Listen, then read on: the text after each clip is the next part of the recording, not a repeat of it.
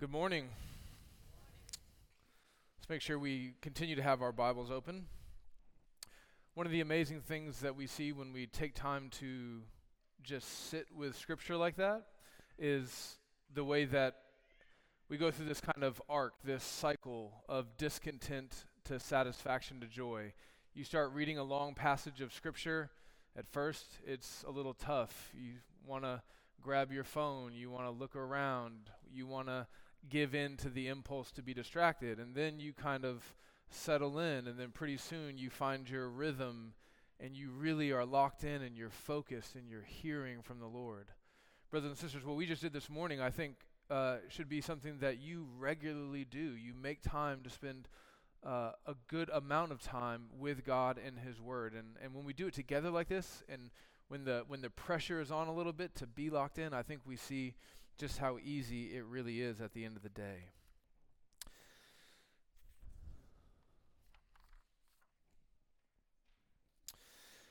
So, this morning's sermon is going to be on the first nine plagues of Egypt. The tenth plague is going to come next week. We're going to talk about the Passover next week. Speaking of plagues, it seems like the plague is upon the house of Sixth Avenue Community Church. Look around. We are empty.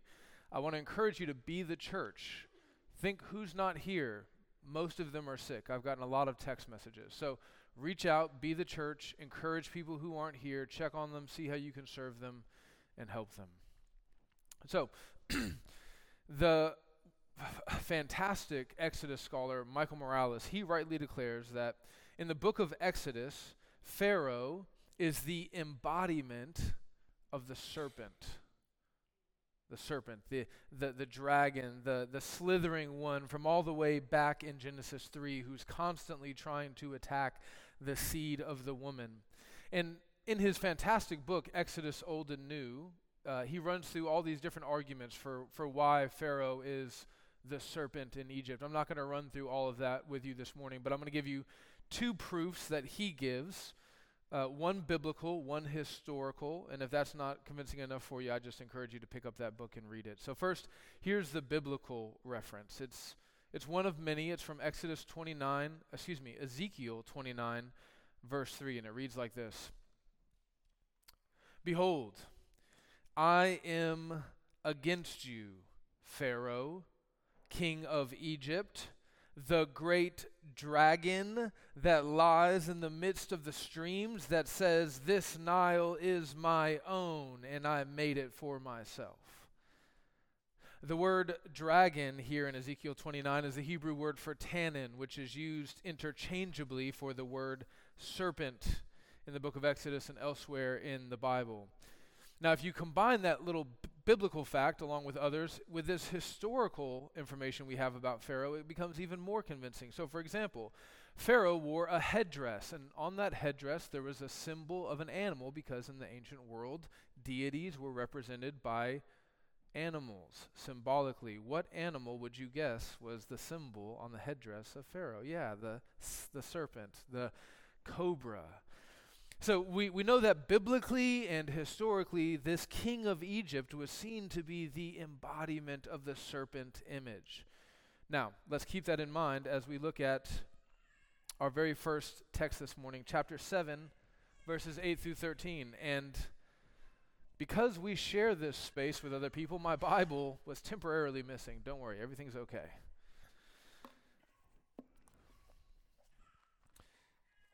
In Exodus chapter 7, we see that the plagues are a series of signs and wonders, but they don't actually begin with a plague.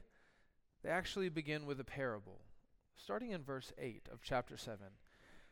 Then the Lord said to Moses and to Aaron, When Pharaoh says to you, Prove yourselves by working a miracle, then you shall say to Aaron, Take your staff and cast it down before Pharaoh, that it may become a serpent. So Moses and Aaron went to Pharaoh, and they did just as the Lord commanded. Aaron cast down his staff before Pharaoh and his servants, and it became a serpent.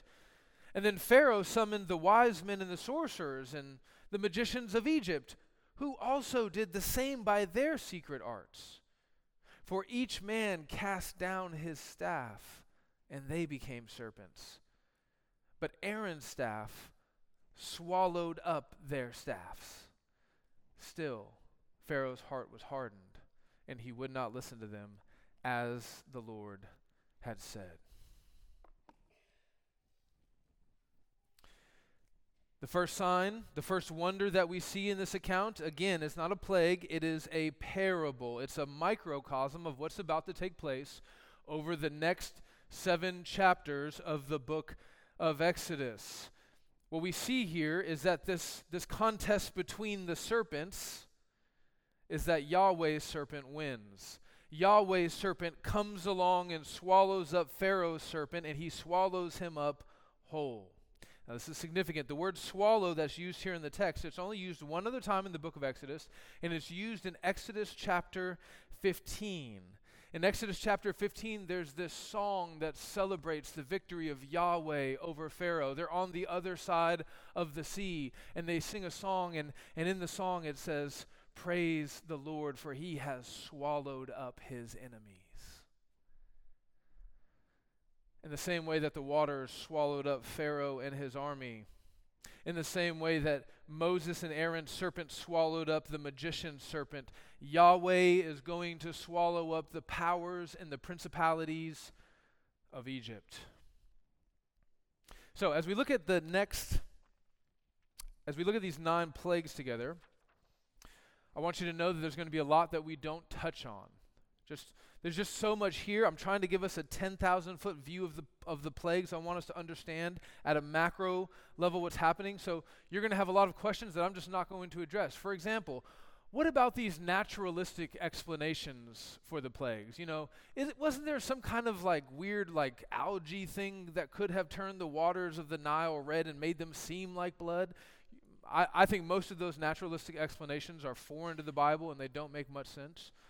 Uh, what about these magicians and the sorcerers and their power? Did they actually have power? Well, actually, I, I think that they did, but we're not going to talk about that, and I'm not going to explain that this morning. And, and what about some of the questions like, were they really gnats? I was reading a commentary, Sean, and they said that maybe it was mosquitoes and not gnats. Yeah, I don't know. We're not going to talk about that. You can study all that's listen, you live in the wealthiest time in human history. You have access to all the commentaries, all the sermons. I mean, you can just go on Google and you can study this as much as you like and I would actually very much encourage you to do that for your quiet time this week. But this morning's sermon is going to be the big picture. So there are three major themes that we're going to see uh, this morning, and those are going to be the three points of the sermon. Here they are, note takers. Number one, patterns of progression. Point number two Yahweh versus the pantheon. and then point number three a holy distinction. Patterns of progression Yahweh versus the pantheon and a holy distinction. Point number one patterns of progression.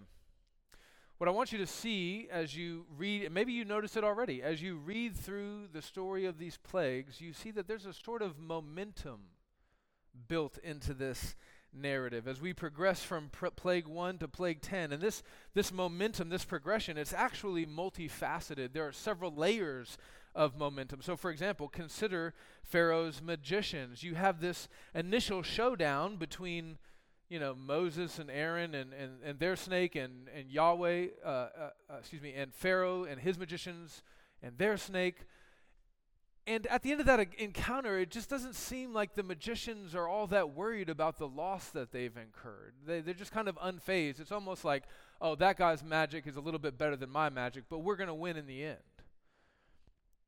But then after that, in the second plague, in chapter 8, verse 7, we see that the magicians can do something like produce frogs of their own. But obviously, it's not as powerful, as significant as the, the plague that the Lord brings. But again, the magicians don't seem to be fazed by their loss in that encounter. But then when you get to the third plague in chapter 8, verse 19, you see the tide begin to turn. Look at chapter 8, verse 19. It says, Then the magicians said to Pharaoh, This is the finger of God. Even the magicians of Pharaoh, at great risk to their jobs, probably to their lives, they must admit something incredible is happening here, and it's not human, it's not what we're doing, it's divine. And then later, after some of the most severe plagues, they go to Pharaoh and they say, Please, Pharaoh, you have to recognize we are getting killed out here. We're getting destroyed. Let these people go. And so you have a progression at first, they are nonplussed, and by the end, they are begging Pharaoh to recognize that Yahweh is, in fact, God. So that's one kind of progression. But then you consider the plagues themselves. They seem to progress in more ways than one. For example, they seem to progress from temporary to, to permanent. So you start off the first plague, the waters of the Nile turn into blood, and we read at the end of that account in chapter 7, verse 25, that it only lasts seven days. I say only, it must have been terrible. Whenever in Peru we would go without fresh water, it would be very, it made our lives very hard. We read in the text that the people had to dig along the riverbank to try to find fresh sources of water because they were so desperate for it. Nevertheless, it was temporary. But then you have the hail and the locusts and the death of the livestock. And this just would have wreaked utter havoc, not temporary havoc, but significant, sustained havoc, damage to crops and food supply. It would have had a major impact on the economy and the labor force, such an impact that it would have taken a significant amount of time to recover from. Then you have in the final plague death in the land of Israel. And there no amount of time, energy, or investment can bring life back from the grave. We go from short to sustained to permanent as we progress through the plagues. There's also a kind of progression in the severity of the plagues. It goes from a disturbance to destruction to death. You can see in Exodus chapter 9, verses 2 through 3, where the Lord, kind of halfway through the plagues, tells Pharaoh, Hey, listen, you don't seem to be getting it, you're not paying attention, you're not learning your lesson, I'm about to ratchet things up. Here's what he says If you refuse to let them go and still hold them, behold, the hand of the Lord will fall with a very severe plague. So you start off with bloody water for a few days, and that's gross and it's weird, but Pharaoh doesn't seem to be ultimately freaked out by it. But then you get the frogs and the gnats and the flies. There's a, that's a real problem. But you can live with an excess of bugs and amphibians. It's terrible, but doable. But then dead livestock and the loss of your food supply and your crops and your economy. It's removing your ability to feed your family. Things are getting really bad, severe. This isn't just a disturbance to your life. This is like our lives are being destroyed. Then you have the plague of darkness. There's this, um, if you come out of, when I walk in through this side door here to come into work during the week, I'm usually the first person in the building and uh, none of the lights are turned on. And so as I come in that side door, I turn on those first lights in the hallway, but then I take a left to go to the bathroom and then I go to the fridge to get a Diet Mountain Dew. You guys know how I do. That hallway is pitch black. And sometimes I think, oh, I'm spatially oriented. I know this place. It'll be fine. You know, I'll just sort of feel my way along. I hit my face one out of every three times. I just I think I know where the door is, but I don't. I mean, it is if you've never been, and it's hard because when you're out in nature, especially when there's no city light pollution, you have the light of the moon and the light of the stars to kind of illuminate your path.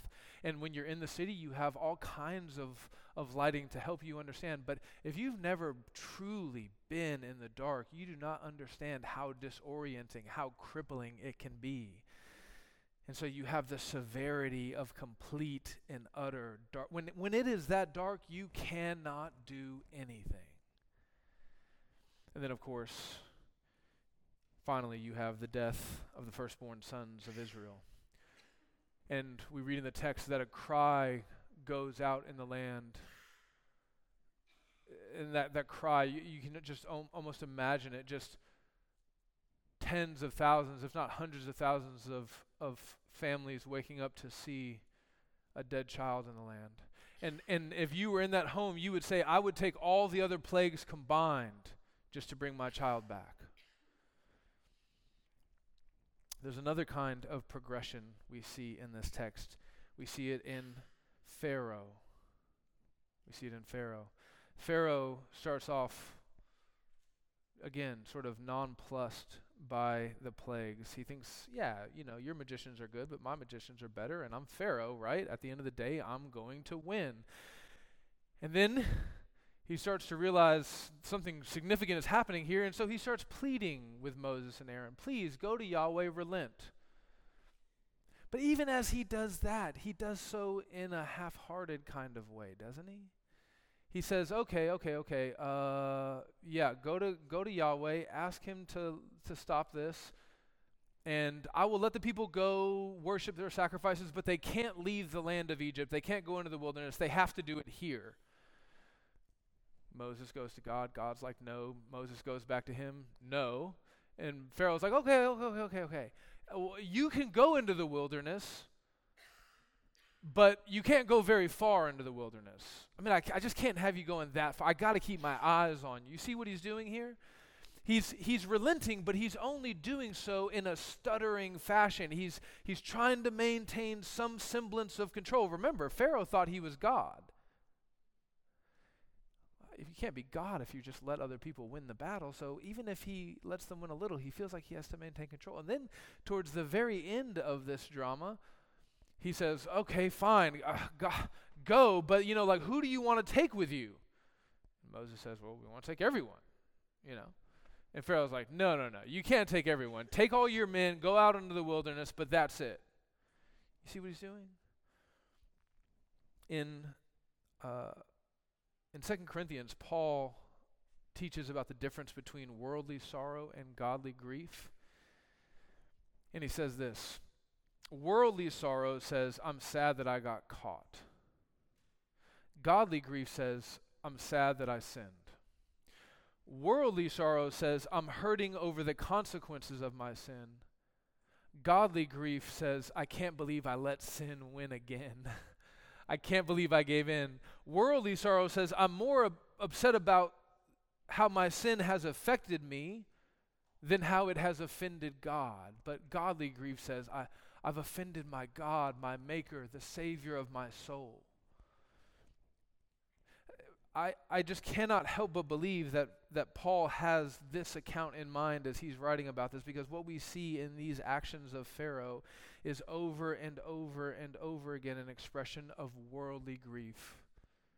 But there is no true repentance. Pharaoh did everything and anything he could do to appear to be sorry without actually being sorry. And you can see how this applies to our lives, right? How often do we repent like Pharaoh? How often do we grieve like Pharaoh? One commentator says that Pharaoh is an expert at repenting under duress. Pharaoh only repents when he feels the pinch, when he really feels the consequences of his sin.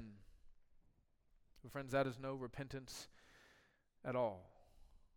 And not only is it not real repentance, but at the end of the day, it doesn't actually relieve us of all of the pain and suffering that, pr- that our sin brings about.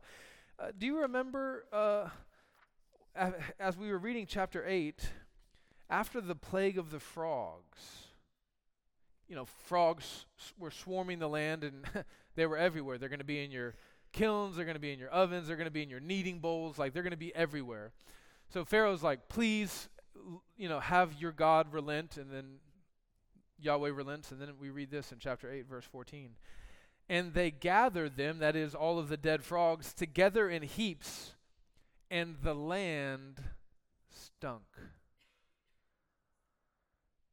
That's what sin does. Even if you can clean up a lot of the the consequences of your sin, you just can't. It's there's always going to be a, a stench that is left by rebellion and disobedience and a lack of faith, and it singes the nostrils and it makes everything just unpleasant. Friends, you have to understand from this story that true repentance has almost nothing to do with tears. I say the word almost because we all know, parents, talk to me We all know what, it's what it looks like for people to cry and to not, in fact, be sorry at all. I mean, I, I have met some truly incredible narcissists who have just really learned how to be you know, they've learned how to act like human beings. You know, their sociopathic tendencies have trained them well. Oh, this is what, in this situation, a human would do in order to avoid the consequences of their bad actions. And so they can weep. Tears have almost nothing to do with true repentance. Having said that, true repentance should always bring about tears. Even if you're not a crier, you kind of get the idea. In Exodus chapter 9, the Lord puts it to Pharaoh like this He says, How long will you refuse to humble yourself before me? Friends, that's what God wants from us when our sin comes before his face and he confronts us for it when He disciplines us. He doesn't just want us to cry because He enjoys seeing tears run down our cheeks. He wants humble tears, tears that flow from a, a place of genuine contrition and brokenness because we realize before His face that we have not loved Him as we should. So here's the main application point I want you to take from point number one be humble before the Lord or get humbled by the Lord. That's what happened to Pharaoh. We're going to get to that more next week, what it looked like for him to be truly humble. But I want you to know that one of the ways that this applies to your life is that God may be doing something like what he did in these plagues in your life to humble you. He may be slowly turning up the heat I'm not saying he's going to send frogs into your house or that he's going to kill your garden, but he might. What I'm saying is that th- there may be things that he's just slowly, temporarily, gently doing in your life to just, you know, shake you, just to wake you up. Hey, hey, you're going down the wrong path. I love you. I don't want that for you. And, and you might, oh, okay, yeah, oh, you got a point there. You know, I shouldn't do that.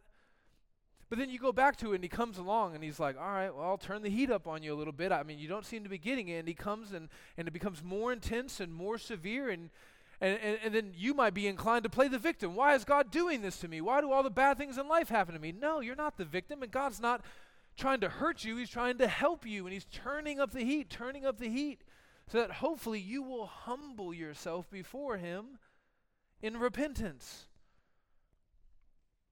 When God disciplines his people, he usually starts with gentle, temporary measures, and then he ratchets up from there. You think about the way a, a, a loving and wise father would operate.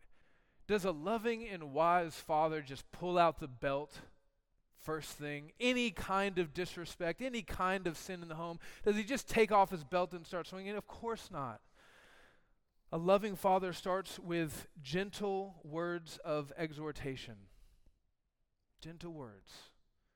And then he slowly ratchets up from there. Stern, maybe a bit of a finger point. Maybe a removal of privileges. Maybe a spanking.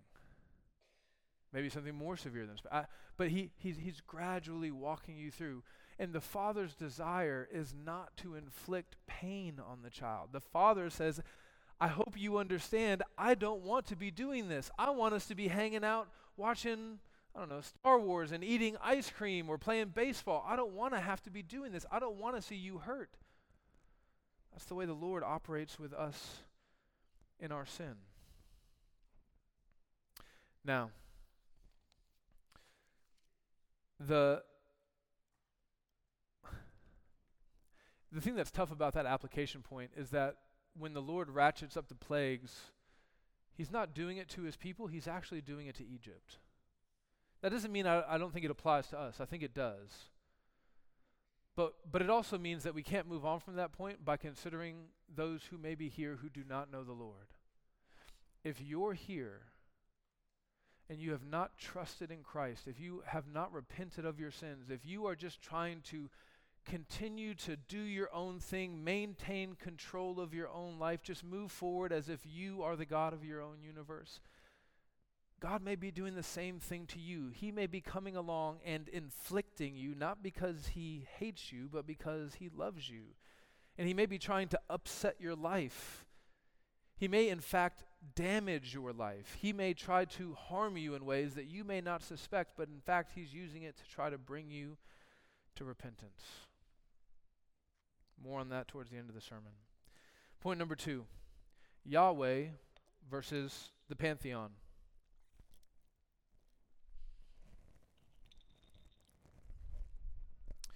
Two weeks ago, we asked the question why the 10 plagues? God didn't have to send 10 plagues, He could have just snapped His fingers and accomplished all of His sovereign purposes. Well, in this morning's text, we arrive at more of an answer. Our first answer was because God is using the plagues to reveal Himself, He's revealing His nature and character. But what we find in this morning's text is that God is not revealing His nature and character generally or vaguely, but explicitly and specifically. What we find in this morning's text is nothing less than the revelation, that is, God revealing himself to us, that Yahweh is not only the one true God, but he is the one true God who stands in judgment over every other false God. That's what God wants you to know as he has this war in Egypt through the plagues in chapter 8, verse 10. Look there. Look at chapter 8, verse 10.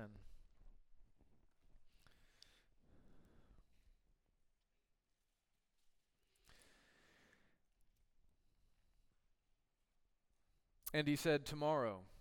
And Moses said, Be it as you say, so that you may know that there is no one like the Lord our God you see this sentiment reiterated over and over again throughout these plagues. God is doing what he's doing so that you will know that he alone is God. God is not merely interested in revealing to you that he is, but also he wants you to know who he is. Something very interesting in the book of Numbers as Moses is writing and recounting the story of the Exodus, which includes the plagues, he describes what happened through the plagues in Egypt using these words. Listen carefully. On the day after the Passover, the people of Israel went out triumphantly in the sight of all the Egyptians, while the Egyptians were bearing all their firstborn, whom the Lord had struck down among them. On their gods, the Egyptian gods, the Lord executed judgment. The ten plagues are a demonstration of God's power, of his glory, and of his judgment on idolatry. Now let's get more specific. These plagues are not random. It's not like God had a giant wheel in the sky, you know, that he spun and, you know, and then it landed on frogs one day and then it landed on flies the next day and then it landed on dead cattle, you know, the day after that.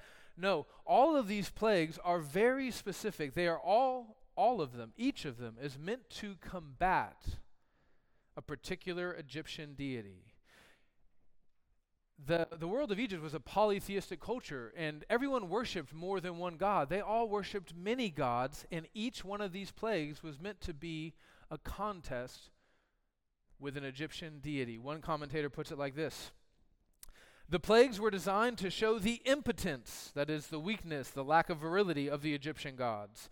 It was meant to show the supremacy of God's power over them and the futility of resisting his will. And then he goes on to walk through these. Just listen. The first plague, turning water into blood, it revealed the impotence of Khnum, the guardian of the river, and Hapi, the spirit of the Nile, and Osiris, whose blood was in the Nile. You're thinking, why did he turn the water into blood? That's kind of weird.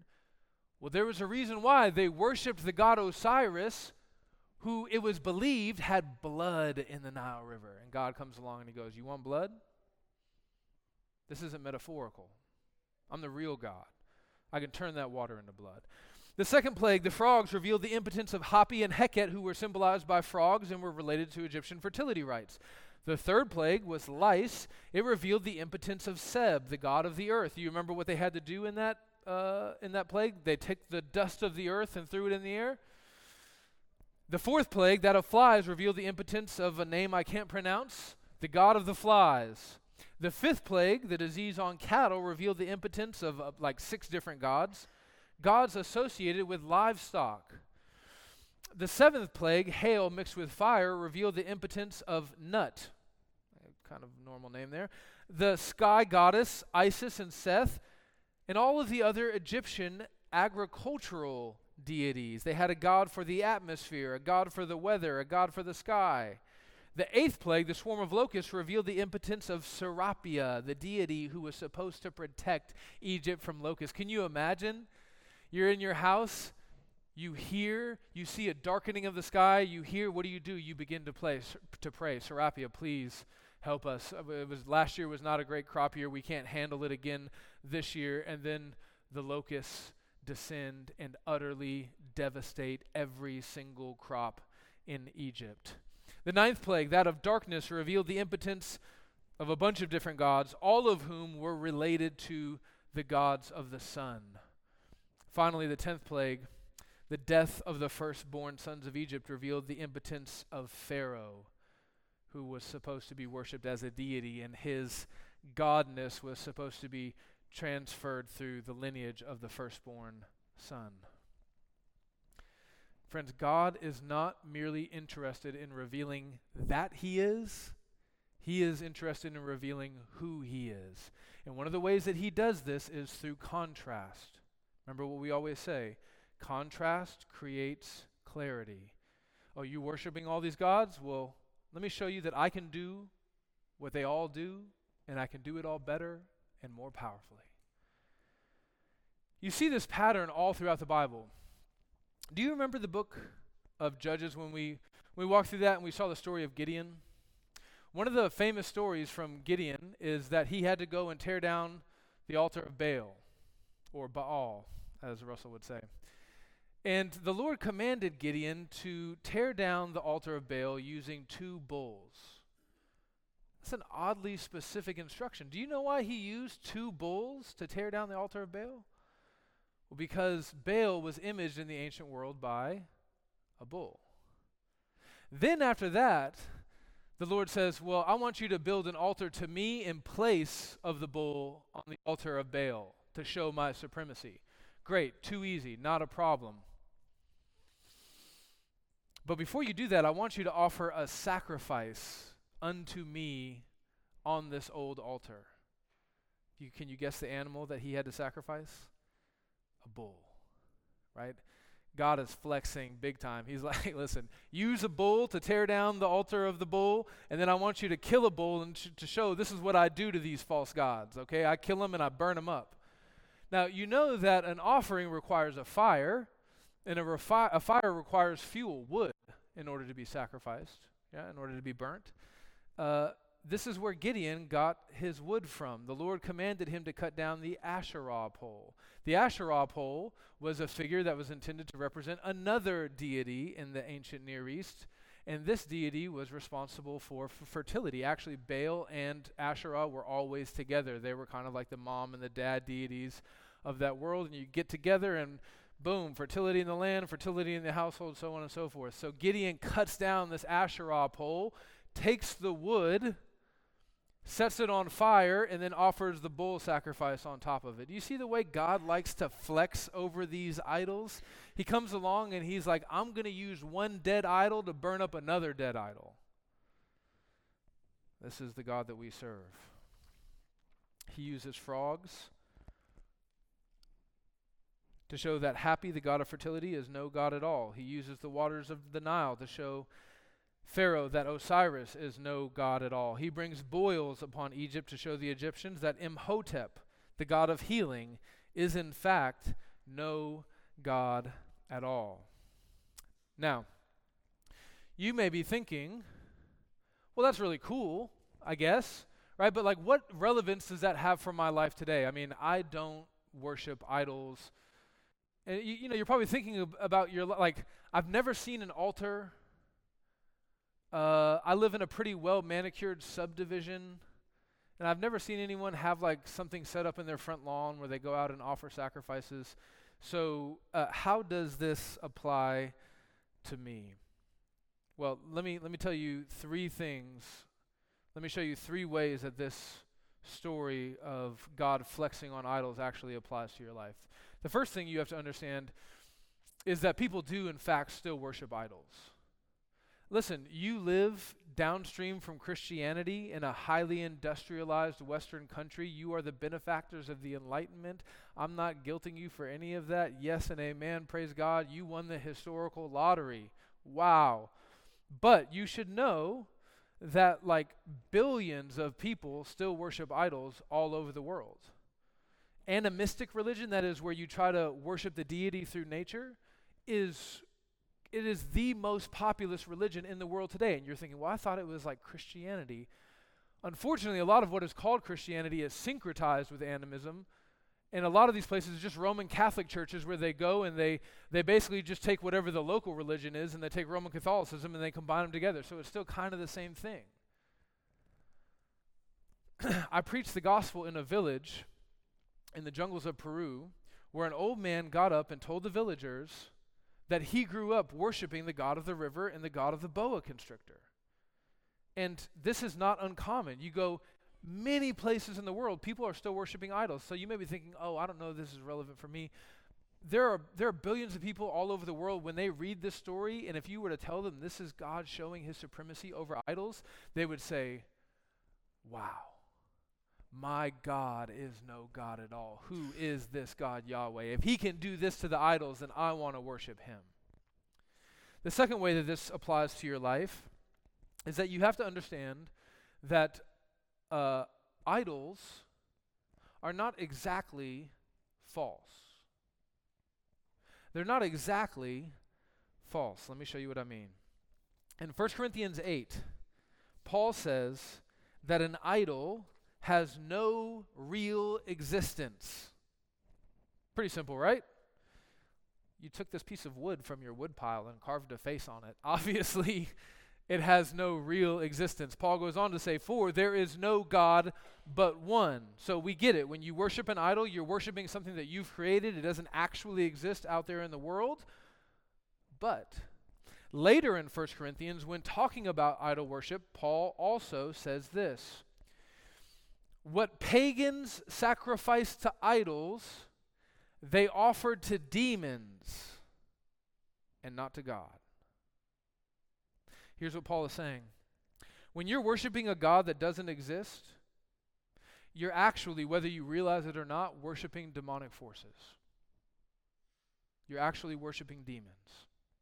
Moses says the same thing in the book of Exodus. Russell showed me this this week. In, uh, excuse me, in the book of Deuteronomy. In reference to what was happening in the book of Exodus, it says this Deuteronomy 32 17.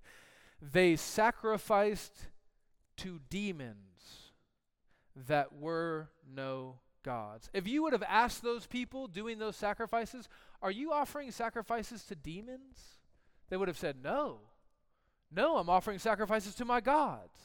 But Moses knew, he understood. God revealed to him, Well, you think you're offering sacrifices to gods. The gods that you think exist, Imhotep, Osiris, Hapi, they don't exist. But there is something behind that, underneath that, there is some spiritual force, some reality at play, and the reality at play behind all of that is, in fact, demonic. Sometimes we think about the spiritual realm as if there are only two categories God and nothing else. Oh, I mean, we're happy to admit that God exists, right? But it's the demonic stuff. That's the stuff that's hard for us to deal with. I, I once preached on a text about demons at a church, and I had a sister who was a member of that church come up to me after the service and say, you know, lean in close, but you don't actually believe in demons, right? Wrong. Wrong. I very much believe in demons. The Bible is very clear that there is a world that you can see with your eyes, and then behind that and underneath that, there is a world of spiritual forces. Paul in the book of Ephesians calls them the powers and the principalities. And they are pulling strings. They are at work. They are waging war against the sons and daughters of God. This is the worldview of the Bible. Now, if I was a good like apologist right here, what I would do is I would try to convince you of that fact. If maybe you struggle with it, and I'd try to persuade you and give you some. And sociologists have this, and they've done these studies, and you know, don't accept it or don't accept it. Believe it or don't believe it. But if you reject the the reality of the demonic, then you reject the Bible. Because the Bible full throatedly, wholeheartedly says this is the reality of the world that we live in. Now, these demonic influences that come through idol worship, they express themselves differently in different contexts. So, in animistic cultures, you know, we're going to worship that mountain up there. In animistic cultures, it will express itself one way. But in cultures like our own, intellectual, industrialized cultures, well, these demonic forces may express themselves in other ways. Paul was writing to his beloved son Timothy in 1 Timothy chapter 4. And the world that they were in was the world of, of wisdom, Sophia. The Greeks, they loved ideas, they were conceptual. Yes, they still had some of that animistic stuff, but they were moving away from that, they thought. And so Paul says this Now the Spirit expressly says that in later times some will depart from the faith by devoting themselves. Now, that language, devoting themselves, that's the language of worship, right? By devoting themselves to deceitful spirits and the teachings of demons.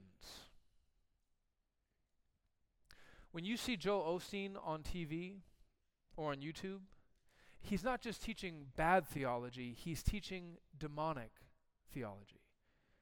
When you read Deepak Chopra books, or you tune, tune into the newest life hack guru who's trying to get you to tap into spirituality without getting you to have anything to do with Jesus, you're not just getting some kind of vague, general, worldly wisdom.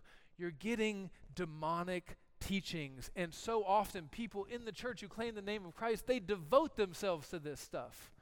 You can't get them to read the Bible. You can't get them to show up consistently to church. You can't get them to be a part of the community or to pray or to serve the poor, but they will devote themselves to these things.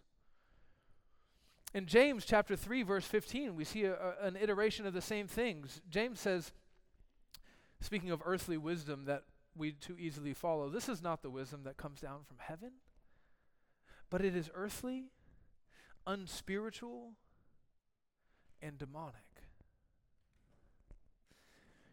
We may have replaced the shrine and the candles with a lectern and a whiteboard, but friends, you better believe that our idolatry is idolatry nonetheless, and it is demonic in nature.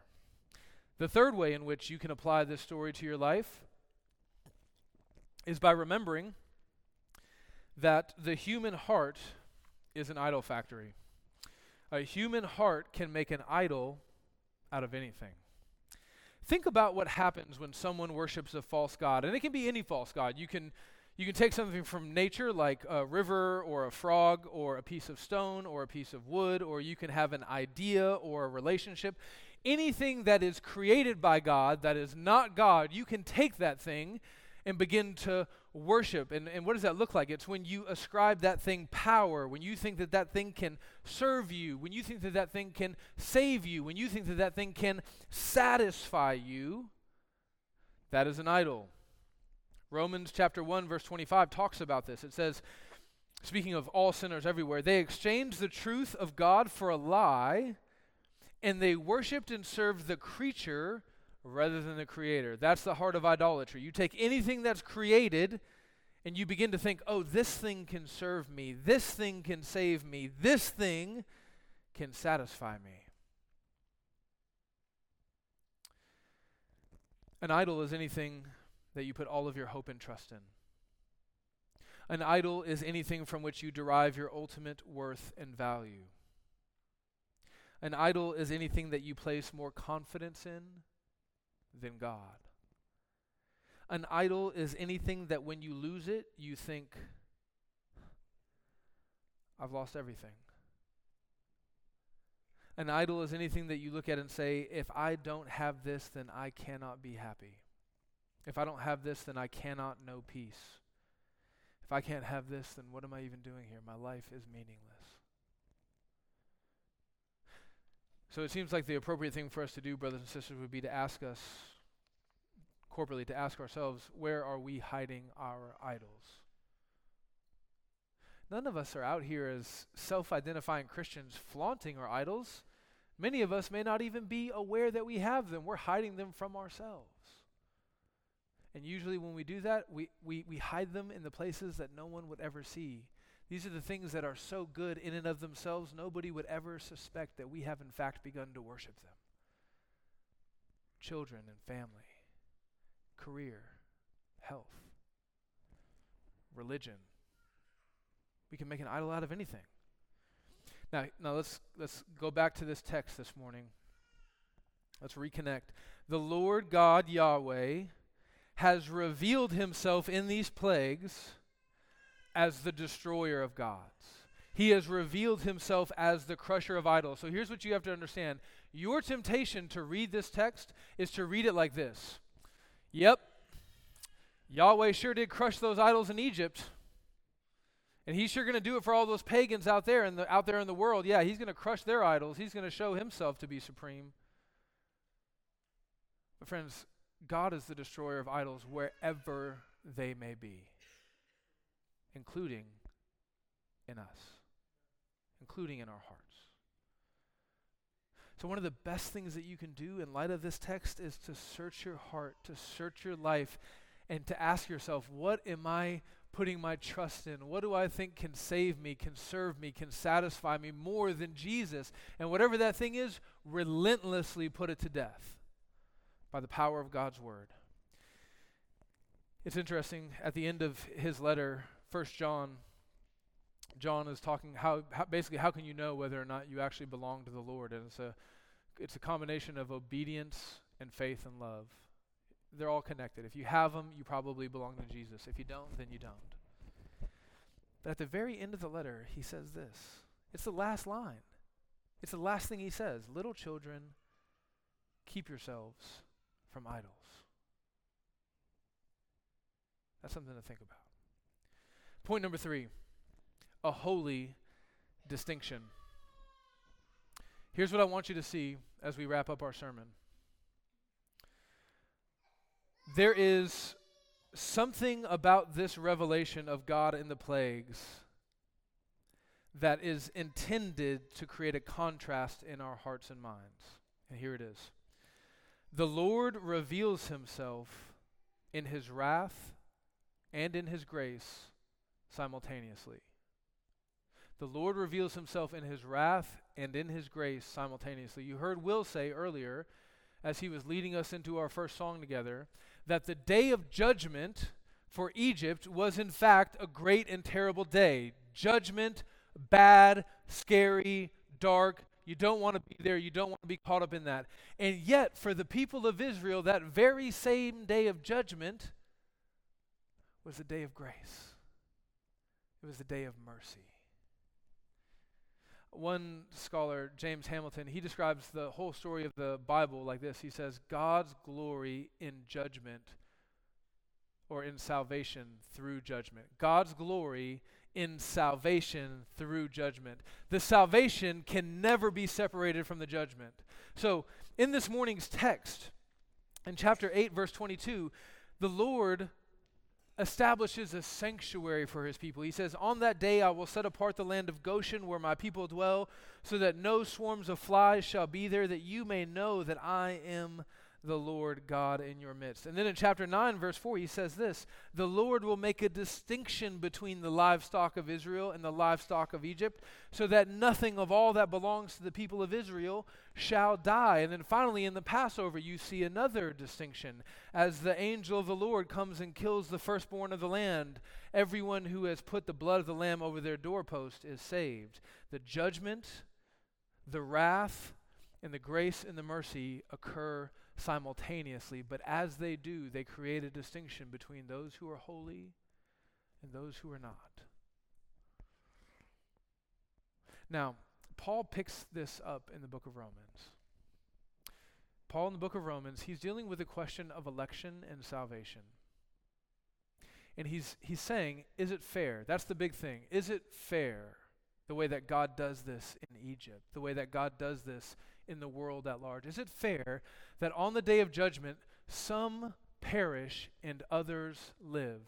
And you might expect him to say, well, yeah, of course it's fair. Some people just chose him and other people decided not to choose him. But that's not what he says. He says, actually, God chose to save some and not to save others. He chose to make that holy distinction. It had nothing to do with the people who received the grace, and it had nothing to do with the people who hardened their hearts against the Lord.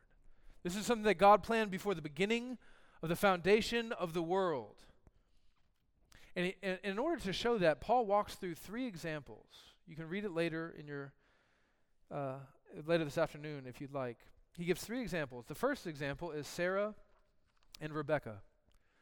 The second example is Jacob and Esau, and that's where it ratchets up a little bit. He says, Before either one of them were born and had done either good or bad, God chose one and did not choose the other. He loved one and he hated the other. But then finally, he gets to Moses and to Pharaoh. Here's what he says about Pharaoh For this very purpose, I raised up Pharaoh. You tracking this argument? Why did God raise up Pharaoh? Anybody could have been in this position. Why did God raise up Pharaoh to this position of great power and prestige? He says, so that I might show my power in him. God, how is God going to show his power? He's going to show it in Pharaoh, namely through his destruction. Pharaoh begins at the beginning of these plagues. Ah, it's nothing, a little blood in the water. By the end, he's desperate, he's broken. He's saying, Get out of my land. He's broken. The power of God has been exerted in him. And he says this that my name might be proclaimed in all the earth. So then he has mercy on whomever he wills, and he hardens whomever he wills. God is saying that he raised up Pharaoh for the sole purpose of displaying his wrath in him. But then he goes on and he applies this, this case study of Moses and Pharaoh, he applies it more broadly to salvation. This is what he says in Romans 9 22. What if God, desiring to show his wrath, isn't that strange? Desiring to show his wrath. It's there. He could just say, It's there. Believe me, it's there. No. No, no, no. It has to be displayed. And to make known his power, has endured with much patience. Much patience I think about that when I think about the 10 plagues much patience, slowly turning the heat up, slowly preparing. He has endured with much patience the vessels of wrath prepared for destruction. Why would he do that? Why would he say, I'm going to prepare you for the sole purpose of destroying you so that my wrath and my power might be displayed. Well, he goes on and he explains. You're thinking, gosh, Sean, this is hard. This is a lot, man. This is hard. I didn't get taught this in Sunday school. And I don't know if my friend who's visiting today is going to come back. Good. Jesus said, Count the cost. Know, know who you're following before you follow him. This is the God of the Bible. This is why he does that, even though it's scary to us and it doesn't make sense to us. Verse 23 he did this in order to make known the riches of his glory. The riches of his glory. There's so much, there's an abundance of his glory for the vessels of mercy. That's us. That's Israel. These are the saved ones, which he prepared beforehand for that glory what you have here is the picture of a potter who has this one lump of clay and he, he breaks up the clay and he says, This use of clay is going to be to display my wrath, and, and this use of clay is going to be to dis- used to display my, my grace, the glory of my grace. But the point is not just that there are these two separate categories, these two separate lumps of clay. This lump of clay that receives mercy and grace is supposed to look at the destruction of that lump of clay and be blown away be stunned, be floored, be humiliated. The only right response to this is to worship. Is to say, Why, God? Why me? I could have been them. I could have been the vessel of wrath. You better believe, brothers and sisters, that if you don't feel that, you do not understand the gospel. You do not understand the gospel. If you think, oh, you know, I'm going to heaven because I, I, I mean, why wouldn't I go to heaven? I mean, did you see my church attendance? Did you? I mean, do you see the amount of money I give to the church? Do you know how much I serve the poor? Have you my good works? Or you can play the I'm not as bad as that guy. Well, yeah, I mean, I probably don't deserve it that much, but I mean, I'm not out here raping and murdering people. God should probably let me in. No. you deserve hell. We deserve hell. We deserve God's wrath. There is no difference between Moses and Pharaoh, between Israel and Egypt. We're going to see that next week. The plague is going to come. The angel is going to kill the firstborn of every person in the land. The only thing that separates them is the blood of the Lamb. Everybody deserves wrath. The only thing that can save us is the mercy and grace of God. And so that's my application for you, brothers and sisters. I hope you feel the weight of this holy distinction. Because the day of judgment has not yet fully passed. The day of judgment began to break in on us when Christ came to the earth. When he came in the likeness of sinful men, but lived a perfectly righteous, sinless life. When he was hated, when he was killed, when he was hung on the cross, when he was struck down with the plague of God's wrath, though he in no way deserved it. And why did he do that? He did that so you might live. You might receive his mercy and grace. But that was just the beginning. That was the dawning of the day. But the fullness of the day is still yet to come. God is going to come back again to render a judgment. Where will you be on that day? The Lord has been working in your life to disrupt your life, to cause discomfort, so you can see that all you need is found in Jesus. Every idol that you've built up and you're like, man, this is going to be the one that satisfies me. He comes along and goes, nope, destroyed. And you go, okay, that one didn't work. But this one is the one that's going to, nope, that one's not going to do it either. And he's crushing the idols and he's crushing the idols and it's hurting you and you're feeling the pinch in your life. And yet for some reason, you're still just hanging on to that. Why? Let it go. Turn to God and receive the free offer of grace that He has made you in Jesus. Let's pray. Father, what we need more than anything this morning is the ability to believe what we know to be true. So we pray that you will help us. Holy Spirit, awaken us, move in us, give us eyes of faith. In Jesus' name we pray. Amen.